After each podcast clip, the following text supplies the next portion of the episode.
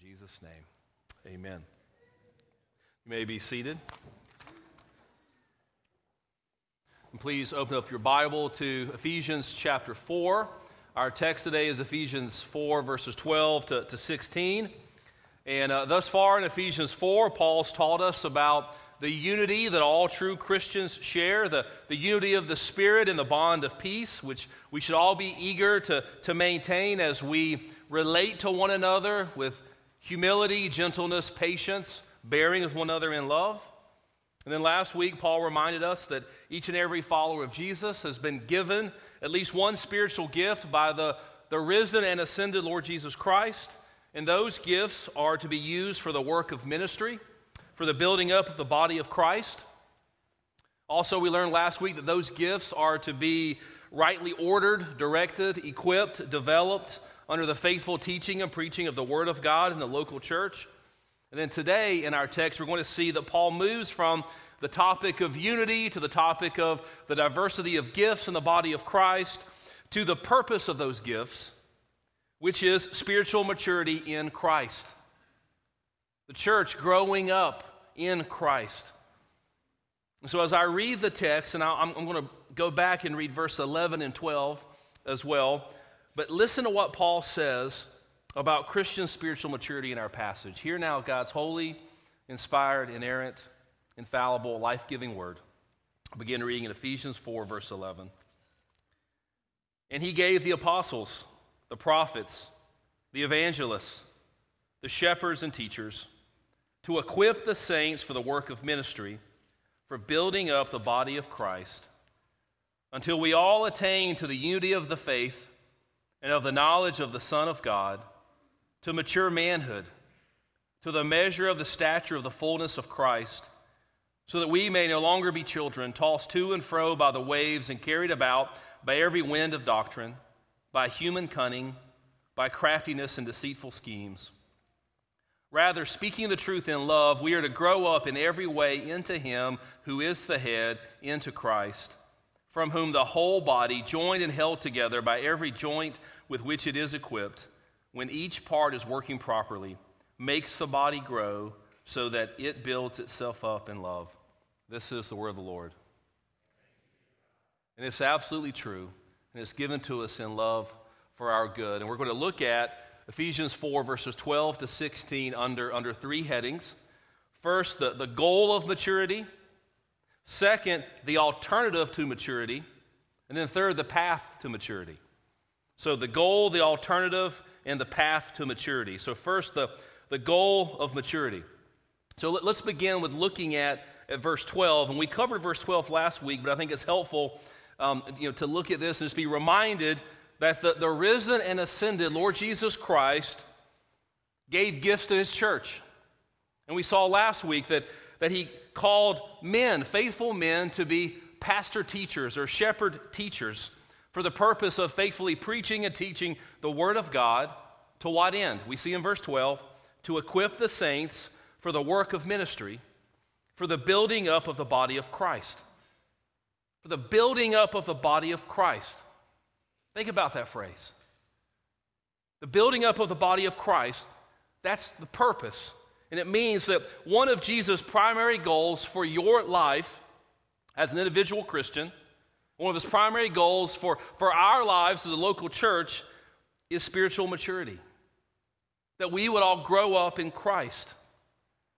That we would become spiritually mature as we are sanctified, as we're made holy, as we're conformed more and more into the image of Christ.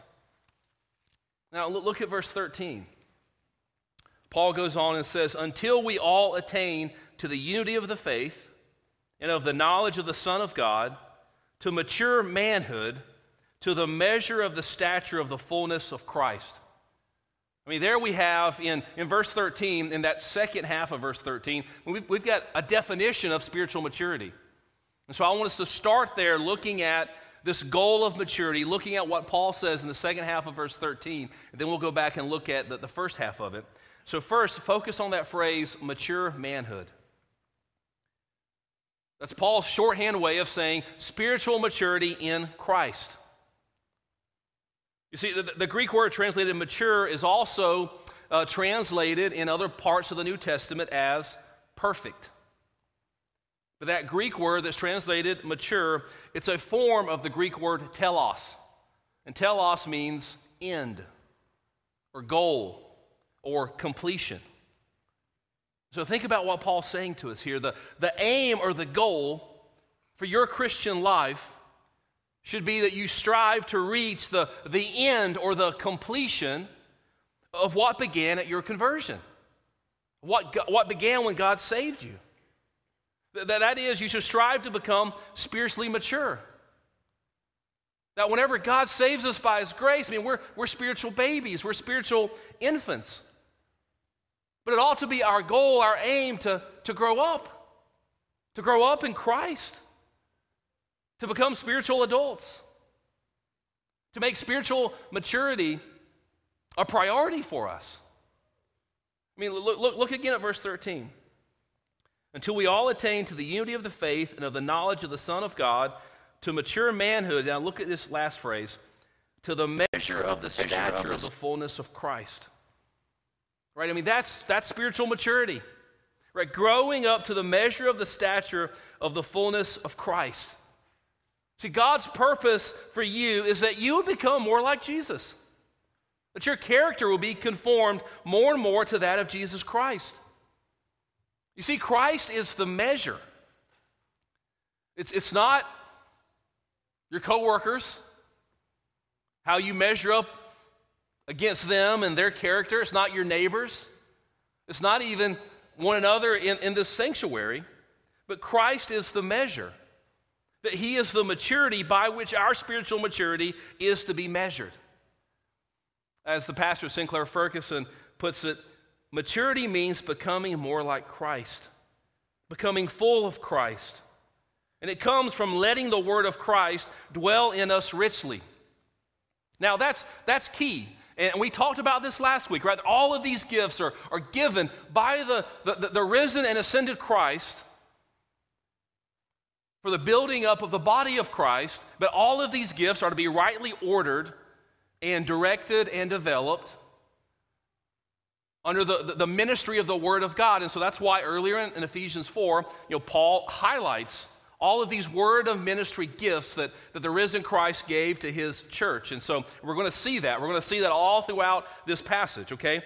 It's only the ministry of the Word and the power of the Holy Spirit that will produce this depth of spiritual maturity in our lives as individuals and as a church. So look, look again at verse 13. Until we all attain to the unity of the faith and of the knowledge of the Son of God, to mature manhood, to the measure of the stature of the fullness of Christ. You see what Paul says about how we reach mature manhood? How we grow up into the measure of the stature of the fullness of Christ? He said it's not going to happen until until we attain to the unity of the faith until we attain to the knowledge of the Son of God. Okay, well, well, what does that mean? Let's think about each of those two phrases in turn. So, first, until we all attain to the unity of the faith. Now, I, I believe Paul means until we all attain sound doctrine and live it out faithfully. It's not, not just, you know, fill our heads with sound doctrine, but, but live it out. Okay, we're gonna, we're gonna get to truth and love being together. That's where Paul's going with this in this passage. But he notice he says, until we all attain the unity of the faith. Not just unity of faith, but the unity of the faith, of, of the true faith, or of the, the faith that, that we read about in Jude chapter 3. Jude, verse 3. Beloved, there's no Jude chapter 3, verse 3. Beloved, although I was very eager to write to you about our common salvation, I found it necessary to write appealing to you to contend for the faith that was once for all delivered to the saints. The faith, the one faith, the faith that was once for all delivered to the saints. Right? That's the faith that unites us. That's the faith that we are to contend for. And we are to strive to attain unity in understanding and believing and embracing and living in light of the sound doctrine of the Christian faith, which is revealed in God's Word. Sinclair Ferguson again is helpful. He says, If as God's people, we were together exposed to the same sanctifying truth on a regular and intensive basis, our minds and our thinking, our wills and desires would be recalibrated to the mind and will of God. I mean, that's spiritual maturity. Having our, our minds and our thinking, our wills and our desires recalibrated to the mind and will of God. And that, that, that's, it's only through the exposure to sound doctrine and preaching and teaching of God's Word week after week, Sunday after Sunday, month after month, year after year, that our minds and our wills are recalibrated to God's mind and will. And we are conformed more and more into the image of Christ as we grow up spiritually. You know, John MacArthur points out disunity in the church comes from doctrinal ignorance and spiritual immaturity. When believers are properly taught, and when the body is thereby built up in spiritual maturity, unity of the faith is an inevitable result. Okay, so, so look again at verse 13. Until we all attain to the unity of the faith and of the knowledge of the Son of God, to mature manhood, the measure of the stature of the fullness of Christ. And so, until we all attain to the knowledge of the Son of God the knowledge, the true knowledge of the Son of God. If, if we're going to become spiritually mature, then we must have a clear understanding of who Jesus is and what he has do, done, what he is doing, what he promises to do. We must have a, have, a, have a clear understanding of who the real biblical Jesus actually is. Not, not, not merely some, some figment, some creation of our own imagination. Like it, it will not do, it will not result in, in spiritual growth and in health and maturity for us to just decide for ourselves, okay, well, this is what I think Jesus is probably like. This is what I want my Jesus to be like. I mean, surely Jesus must agree with me here and he must think about things the way I think about things. No, we have to know, okay, who is the real biblical Jesus? And we can only find this by, by the Word of God. See, this is why many of us need more exposure, more consistent and regular exposure to faithful preaching and teaching from God's Word. It's the only way we're going to grow in our knowledge of who Christ is and what He's done for us. Right, we must understand what the Bible says about the person and work of Christ. Right, what the Bible says about His full deity. What the Bible says about His perfect and righteous life his sacrificial atoning death on the cross, his victorious resurrection from the grave, his glorious ascension back to God the Father's right hand in heaven, his, his ongoing and present intercession for us as our great high priest, and his promise and assurance that he will one day return and bring all of his people all of the way home to be with their triune God and his people. See, this knowledge is not, it's not merely head knowledge. It's, it's not merely book knowledge. It's not merely that, yet we have no access to truly knowing Christ apart from God's Word, given to us in love for our good. But this knowledge is it's so much more than, than merely head knowledge. James Boice says, This is knowledge that goes beyond what can be packed into the head. We do need to pack some things into our heads, but it goes beyond what can be packed into the head, knowledge that also trickles down into the heart and flows out into the life in obedient and loving service to the Lord. And I think, I think it's a very good quote, very helpful because, right, to truly know Christ, you know, the real biblical Jesus Christ, not some creation of our own imagination, but to truly know Christ is, is, is to love Him.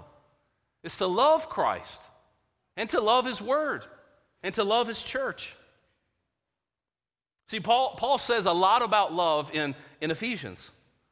And he says a lot about love in the first half of Ephesians 4. We're going to talk more about that a little bit later. But, but think about, think about growing spiritually. How does that happen? See, it's only through the ordinary means of grace that that happens. Ordinary means of grace. You know what I'm referring to whenever I use that phrase? You can read Shorter Catechism, question 88, and it help, lays them out. But the ordinary means of grace is the faithful preaching of God's word. It's prayer. It's, it's the right administration of the sacraments of baptism and the Lord's Supper. Sunday after Sunday, month after month, year after year, the ordinary means of grace will grow us. That's how we will attain to the unity of the faith and knowledge of the Son of God, to mature manhood, to the measure and stature of the fullness of Christ. You see, spiritual maturity is, is to be pursued. It's to be pursued, dear Christian, until our final breath. So let me ask you are, are you pursuing spiritual maturity? Or is it just assumed? Is it just assumed because of the, you know, the, the color of your hair or the, the fewer hairs? Are you pursuing spiritual maturity? One of Jesus' primary goals for your life is your spiritual maturity. You know, most of us know the, the first question to our shorter catechism what is man's chief end? Man's chief end is to glorify God and enjoy Him forever. Well, our spiritual maturity is an expression of us glorifying God and enjoying Him. Spiritual maturity is to be pursued. Well, the second heading is what happens to the spiritually immature? It's an alternative to maturity. Well, look what Paul says in verse 14. So that we may no longer be children tossed to and fro by the waves and carried about by every wind of doctrine, by human cunning, by craftiness and deceitful schemes. See, whenever you first came to know Christ, you were a spiritual baby. You were a spiritual baby. But just like our children need to grow up, we want them to grow up, we want them to mature. All Christians are to grow up and to mature spiritually. See, there's a difference between having a, a childlike faith and a childish, immature faith. There's a big difference. You know, a childlike faith is a very positive thing in the sense that it means that we trust Christ and His Word fully and completely, the way a young child trusts their parents completely and fully. But we're not to settle for a childish, immature faith, a childish faith that, that never grows up, that, that never matures. I mean, look, again at verse 14. I mean, do you see the marks of a, of a childish, immature faith? So that we may no longer be children, tossed to and fro by the waves and carried about by every wind of doctrine, by human cunning, by craftiness and deceitful schemes. You see, immature Christians with their childish faith, they never seem to have any settled convictions about the Christian faith. They never seem to have any settled convictions about the doctrines they believe. I mean, they lack settled convictions about very basic things, like what constitutes faithful preaching, what constitutes faithful worship. I mean, how do we evaluate whether a church is a faithful church or not? See, immature Christians with a childish faith, they're like children who never grow up. Paul says. They're, they're like a, a ship without a rudder that's, that's out on the open sea and it's being tossed to and fro by all the waves. Paul says that the immature Christian is, is like leaves just blowing in the wind, this way and that way. That the immature Christian, it, it, they're deceived and influenced by the last preacher they heard or the last book they read or the last conference they attended because they're not spiritually mature enough to discern and distinguish the faithful from the unfaithful. Or maybe, maybe the immature Christian is, is even too distracted and too busy playing to even try to do any of those things, to even bother with, with listening to preaching or reading books or thinking about this. Try pursuing spiritual maturity and growth. Sinclair Ferguson says this. This is very pastoral, and I think it's very helpful. He says, Immature believers are today exposed to the latest thing, the most recent wind of doctrine that blows through the church. The marketing of literature, television preachers, seminars, videos, and the like almost necessitates novelty. The pride of the human heart does not like to be thought old fashioned. A new wind blows through each year, a hurricane every few years. And many are swept off their feet by teaching that may begin with an open but misinterpreted Bible and end with a deceived mind.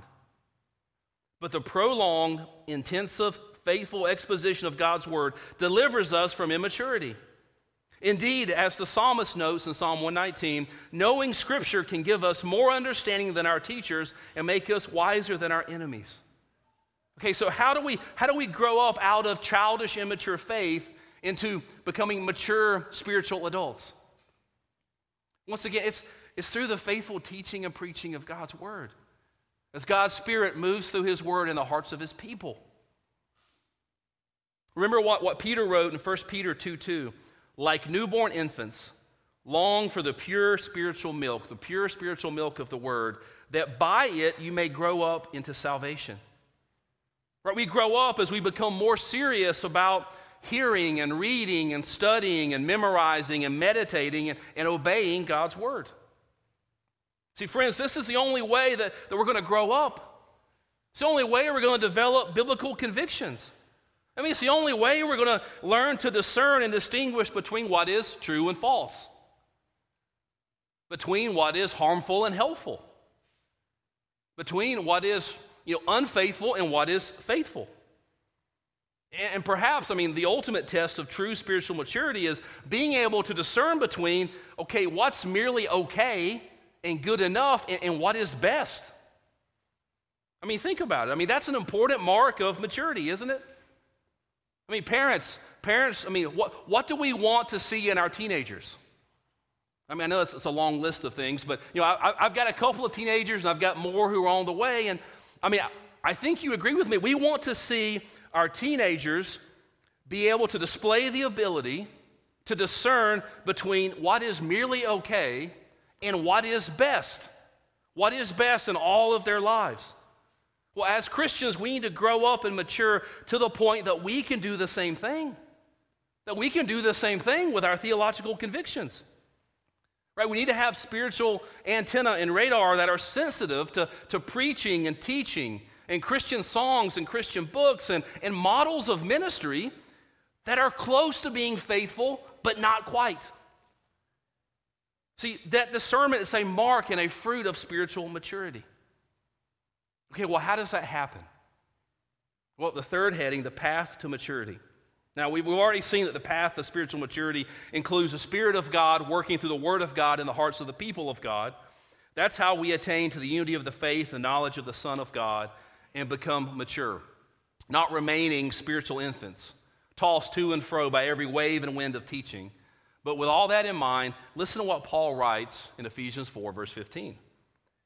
Rather, speaking the truth in love, we are to grow up in every way into Him who is the head, into Christ.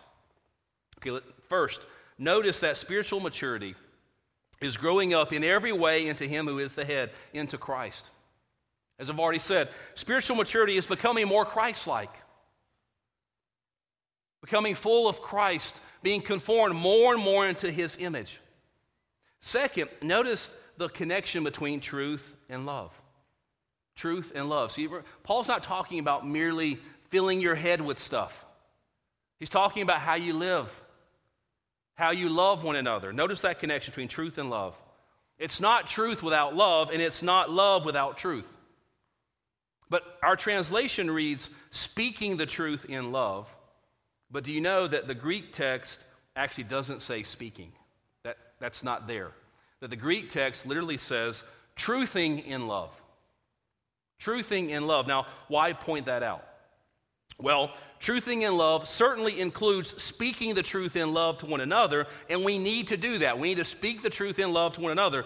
But I also think that truthing in love is also broader and more all encompassing than merely speaking or only speaking the truth in love. That this uh, truthing in love extends to all of our life. It includes to living out and doing the truth in love in every area of our lives. R.C. Sproul says it's the task of Christians to be people of the truth. They're called to search the truth, to understand the truth, to communicate the truth. But it's not simply abstract propositional utterance that they are to make. It's not just concepts we are to memorize and be able to say. They are to hold this truth that is precious to them in love. See, truthing in love. Truth and love. See, if you ever hear someone attempt to pit truth against love or love against truth, that's a clear indicator that they don't understand the Bible's teaching. It's also, that's a clear indicator that they themselves are not spiritually mature. You see, truth and love are never opponents. They're never opponents. Rather, truth and love work together in Christian maturity. And we must hold both together, truth and love. We must be 100% committed to the truth of God's love, the truth of God's word. We must be 100% committed to the truth of God's word. See, it's not, it's not loving, it's not loving at all to fail to be 100% committed to being as faithful as possible to the truth of God's word. 100% committed to being as faithful as possible. We must also be 100% committed to loving God and loving one another well. See, we do not really understand God's truth if we're not committed to loving one another well. Now, now look, look at the last two verses in our passage together. Look at 15 and 16 together. Rather, speaking the truth in love, we are to grow up in every way into Him who is the head, into Christ, from whom the whole body, joined and held together by every joint with which it is equipped, when each part is working properly, makes the body grow so that it builds itself up in love. Okay, so looking at this passage, see, Paul's not, he's not so much giving us an anatomy lesson and, or, and, and teaching us how the body works as he's teaching us about how the body of Christ grows, how the body of Christ matures spiritually. So look, look at verse 16 closely. From whom the whole body, joined and held together by every joint with which it is equipped, when each part is working properly, makes the body grow so that it builds itself up in love. See, Paul's point is that just as every joint, every ligament in your body is needed, I mean, think about it. I mean, world class athletes are, are completely sidelined if they have an injury to, to one ligament, to one joint. Just as every joint and ligament in your body is needed, everyone in this room, every member of this local body of Christ is needed. That no one is insignificant, no one is unimportant.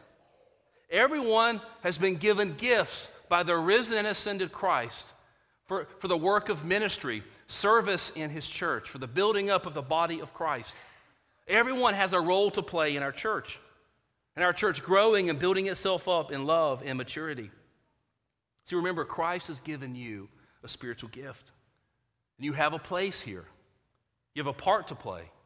And as you discover and develop and deploy your gifts for ministry and service, as you grow and mature, yes, you are blessed and yes, you grow, but the church, the church as a whole is blessed.